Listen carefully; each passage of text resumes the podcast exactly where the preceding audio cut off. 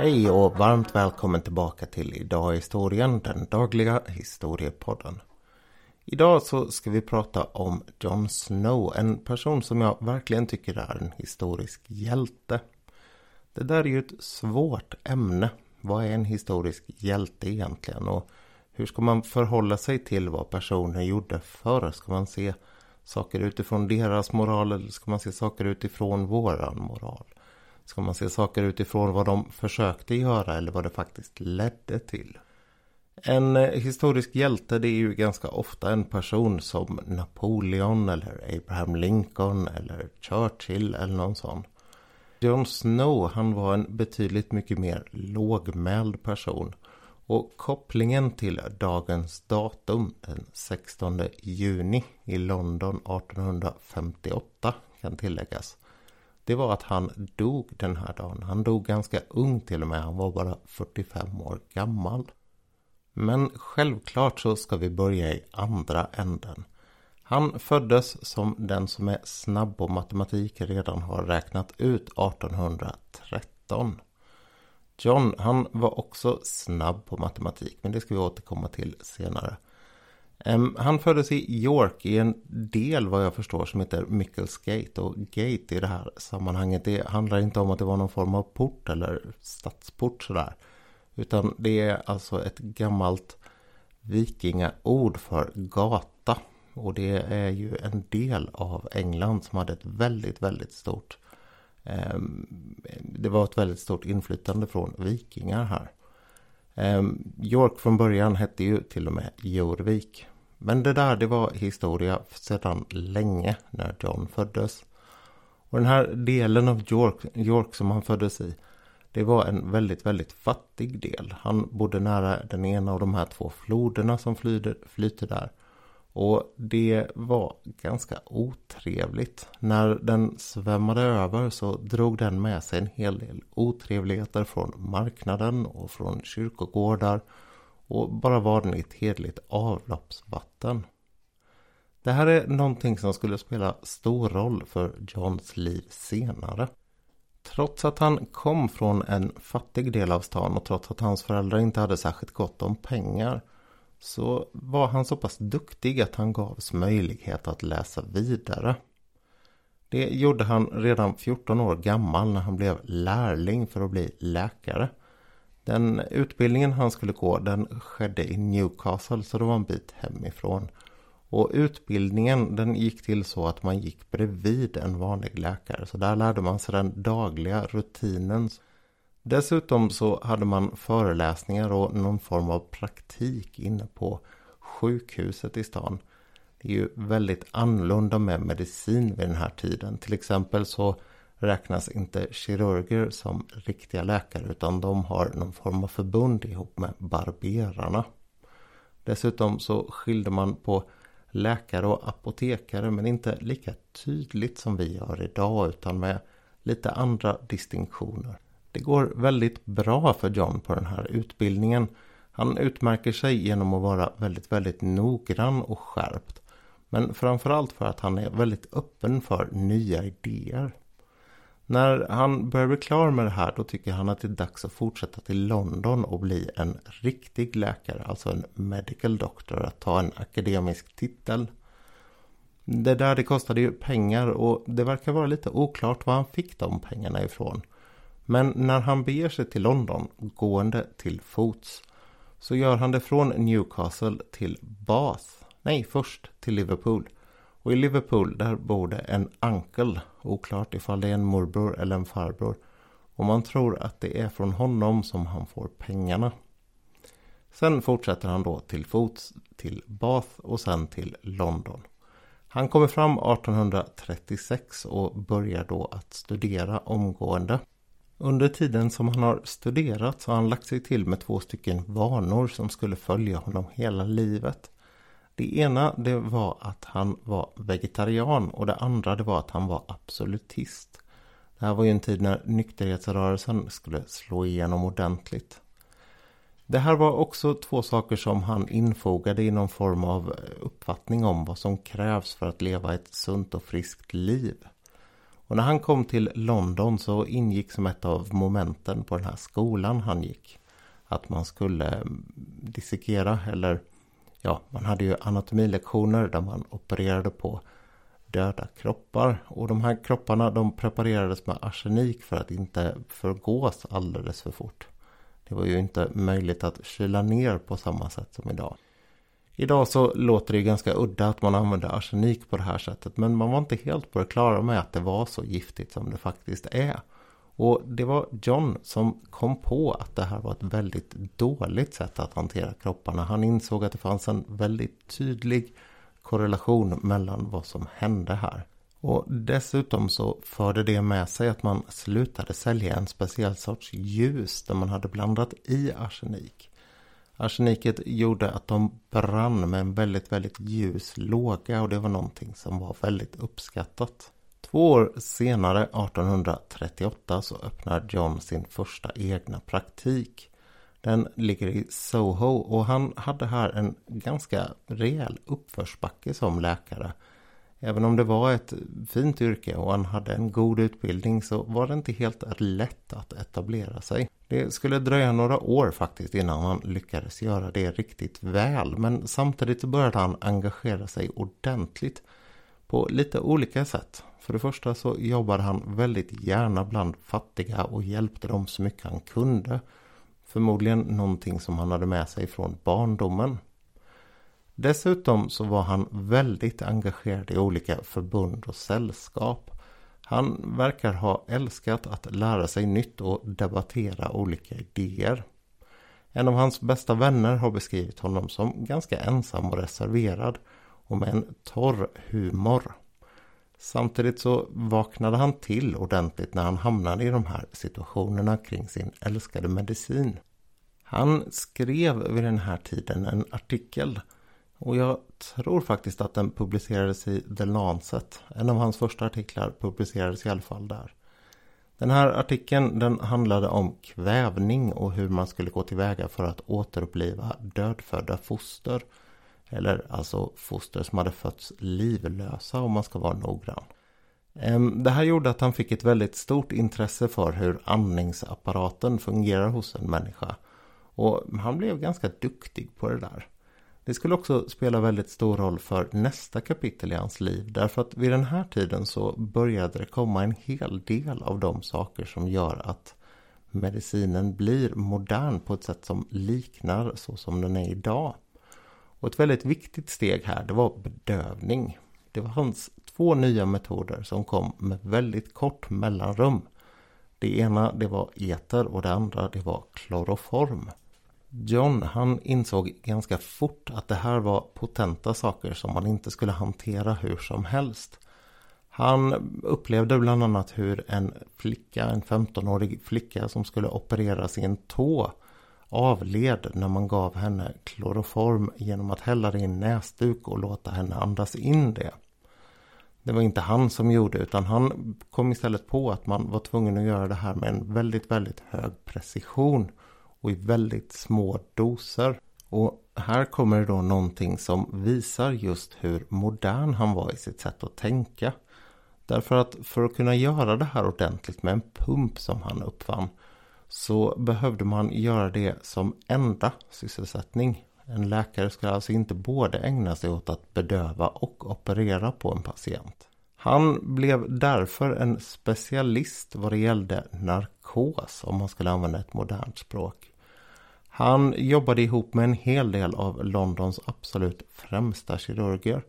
Och han gjorde en hel del spännande ingrepp på det här sättet. Eller var med när de gjorde det på det här sättet. Bland annat så tyckte jag det var lite förvånande att man lärde sig redan här att operera bort tumörer i bröst och sådana här saker. Samtidigt så fanns det ett motstånd mot det här med bedövningsmedel och kanske allra mest knutet till förlossningen. Det finns ju dels en religiös komponent i det här, hela syndafallet och tanken om att man skulle föda med smärta och sådana här saker. Och dessutom en medicinsk komponent som jag antar utgår ifrån kopplingen mellan barnet och mamman. Ehm, John han kämpade emot det här och menade att det var alldeles utmärkt att föda med bedövning. Och det här är ju en av de två saker som han gör som blir verkligt stor och som vi borde vara tacksamma för idag att han lyckades med. Och genombrottet, där skulle han få hjälp, ingen dålig hjälp heller faktiskt. Utan personen som har givit namn åt hela den här perioden, drottning Victoria, det är ju den viktorianska eran i England. Hon skulle 1853 föda en prins. Det visste hon väl förmodligen inte för det är en bit kvar tills vi får ultraljud. Men hon skulle i alla fall föda ett barn i april 1853. Och John han kallades dit för att ge henne bedövning. Och när hon hade använt bedövning då hade man ju så att säga blivit kunglig hovleverantör och fått någon form av kungligt erkännande för att den här metoden var okej. Okay. Och efter det så lär det ha lossat ordentligt. Hennes sista barn som föddes tre år senare, en liten prinsessa som hette Beatrice. Hon blev också förlöst med hjälp av John. För honom så innebar det här att hans karriär nu hade fått en rejäl skjuts såklart som jag sa. Och han blev samtidigt, ehm, eller förlåt, tio år tidigare egentligen, eh, offer för en, eh, ett sammanbrott. Precis efter att han har blivit medical doctor, alltså fått titeln doktor i medicin. Så bryter han samman och får en eh, sjukdom som delvis är tuberkulos och delvis är njurproblem. Och det brukar sägas att det var för att han var så pass utarbetad. Han levde ju ganska asketiskt så det finns de som menar att det också var på grund av att han levde på det här ganska knapra sättet eller vad man ska säga. Men John han repar sig. Han kommer att vara sjuk ända fram till sin död här 1858. Eh, men han repar sig och börjar jobba ordentligt igen. Han ger sig in på den andra och ganska, tycker jag faktiskt, mycket mer intressanta delen kanske Även om bedövning är någonting som är väldigt fascinerande. Eh, men det gäller kolera. Därför att när han jobbade på tidigt 1830-tal uppe i norra England. Då kom den första koleraepidemin till landet. Och han jobbade då i ett väldigt fattigt gruvsamhälle som drabbades hårt av det här. Han började tidigt fundera på vad det var som hände och hur den här sjukdomen spreds. Och för varje utbrott som skedde i England så var han hela tiden där och försökte förstå vad det var som eh, bar den här sjukdomen så att säga. Det fanns en teori, en eh, övergripande teori som alla läkare lärde sig vid den här tiden. Som gick ut på att sjukdomar spreds på grund av att eh, kroppar, kanske framförallt djurkroppar då eftersom man inte grävde ner dem på samma sätt som människokroppar de bröts ner och då bildades det ett eh, medel eller ett ämne som eh, smutsade ner luften och med den bars och spred sjukdomar. Det här det var en gammal idé som hade följt med från antiken och den skulle alldeles strax upp på slaktbänken och försvinna. John, han skulle spela en stor roll i det här. Det finns många andra också. Men han gjorde det just genom sin roll vad det gällde kolera. Han skrev 1849 en bok eller en liten pamflett som handlade om att det kunde inte stämma den här teorin om hur sjukdomar eh, spreds. Utan istället så kunde man sätta sig ner och räkna på vad det var som hände.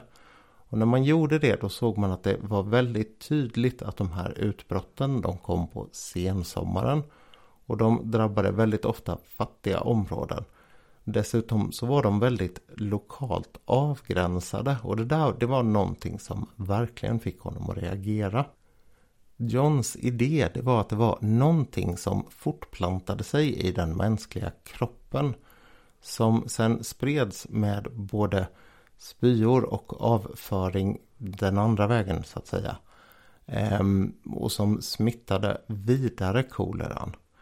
Det har jag inte riktigt sagt här nu egentligen. Men kolera vid den här tiden det var en sjukdom som man dog i ungefär hälften av fallen. Den är otroligt smittsam och precis som John tror så smittar den just genom eh, spyor och bajs för att vara rakt på sak. Eh, det här var ju ingenting som man förstod utan, däremot, eh, utan man tog ju i saker och ting på ett sätt som inte var helt hälsosamt. John han föreslog istället att man skulle börja med att tvätta händerna. Man skulle tvätta alla kläder och lakan som på olika sätt hade blivit nedsmutsade. Och dessutom så skulle man koka vattnet. Tips som man onekligen känner igen. Han lyckades dessutom sätta sig att räkna ordentligt på det här. Och han kom fram till att det i London efter ett utbrott fanns en väldigt tydlig skiljelinje mellan de eh, områdena där folk hade varit sjuka respektive inte sjuka. Det var så att det var en nio gånger större dödlighet i ett område än ett annat. Och skillnaden det var vilket vattenbolag man hade. Det fanns två olika. Det ena det hette Lambeth och det var en del av London som tog vattnet uppströms från staden. Där hände det inte särskilt mycket. Däremot så fanns det ett annat bolag som hette South Walken Vauxhall. Som tog sitt vatten nedströms från staden. Det vill säga efter att allt det här som jag pratade om tidigare. Rester från avlopp, från kyrkogårdar, från marknader och sådana här saker. Hade hivats ut i floden. De människorna de blev rejält sjuka av kolera och det här tycktes ju bevisa vad han menade. Det fanns dock folk som fortfarande var rejält skeptiska. Och till exempel i The Lancet så publicerades det en artikel som var rejält mot hans uppfattningar. John skulle man nästan kunna säga fick sin revansch vid nästa stora utbrott av kolera precis vid mitten av 1850-talet. Det drabbade då väldigt hårt en del av Soho. Han själv hade flyttat därifrån vid det här laget. Men han gav sig dit och han intervjuade varenda kotte som bodde i det här området. Och det är lite olika eh, angivelser hur många det är som har dött. Men under en period på 10 dagar så verkar det ha dött ungefär 500 personer på några få gator. Och anledningen till att det anges lite olika siffror om ni börjar gräva runt i det här själva. Det är att man redovisar olika perioder. Ni vet ungefär sådär som man dagligen gör på svensk tv idag. I vilket fall som helst så det här är ju två saker som hör ihop väldigt väl. Tegnell och Jon Snow och just det här att försöka räkna ut varifrån en sjukdom kommer och hur den sprider sig. Så Snow han knatade runt här och pratade med folk. Och han hade ju sin teori att det var vattnet som spred sjukdomen. Väldigt tydligt syntes det också i hans intervjuer att alla människor som blev sjuka de hade gått till en viss vattenpump. Den stod på Cambridge och eh, Broad Street-korsningen. De här gatorna de har idag andra namn och heter Broadwick och Lexington. Det ligger en pub där idag som heter John Snow Pub. Så om man vill åka till London och göra någonting som anknyter till det här då är det bara att åka dit. John dog helt korrekt slutsatsen att det här vattnet som kom i den här pumpen det var kontaminerat, alltså smittat. Det var kanske inte så svårt att göra för oss som sitter med facit i hand därför att i en hel del av de här berättelserna han hörde så berättades det att man hade pumpat upp vatten som var brunt, löddrigt och luktade som avloppsvatten. Ganska mycket inte röra-varning på det. Han lyckades eh, övertyga myndigheterna om att man skulle ta bort pumphandtaget på den här pumpen. Då hade i och för sig redan trenden vänt neråt men efter det så slutade helt och hållet med utbrott på sjukdomen. Myndigheterna de är inte eh, särskilt övertygade ändå utan det där handtaget det kommer komma tillbaka sex veckor senare. Folk som förstår statistik de var betydligt mer övertygade för han har gjort en fantastiskt snygg matematisk genomgång av det här. Där han har räknat ut hur folk bor i förhållande till den här pumpen och hur de rör sig och hur smittspridningen har varit.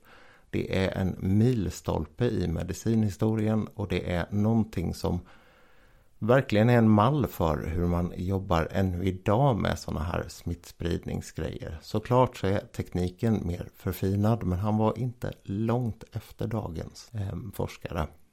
Och tilläggas bör i det här sammanhanget att när man kollade upp den här brunnen så var det bara några meter ifrån en gammal latringrop eh, som den tog sitt vatten. Och det verkar också som att det hade varit en kyrkogård där man begravde pestoffer. Så att det fanns all anledning att strunta i att dricka det där vattnet.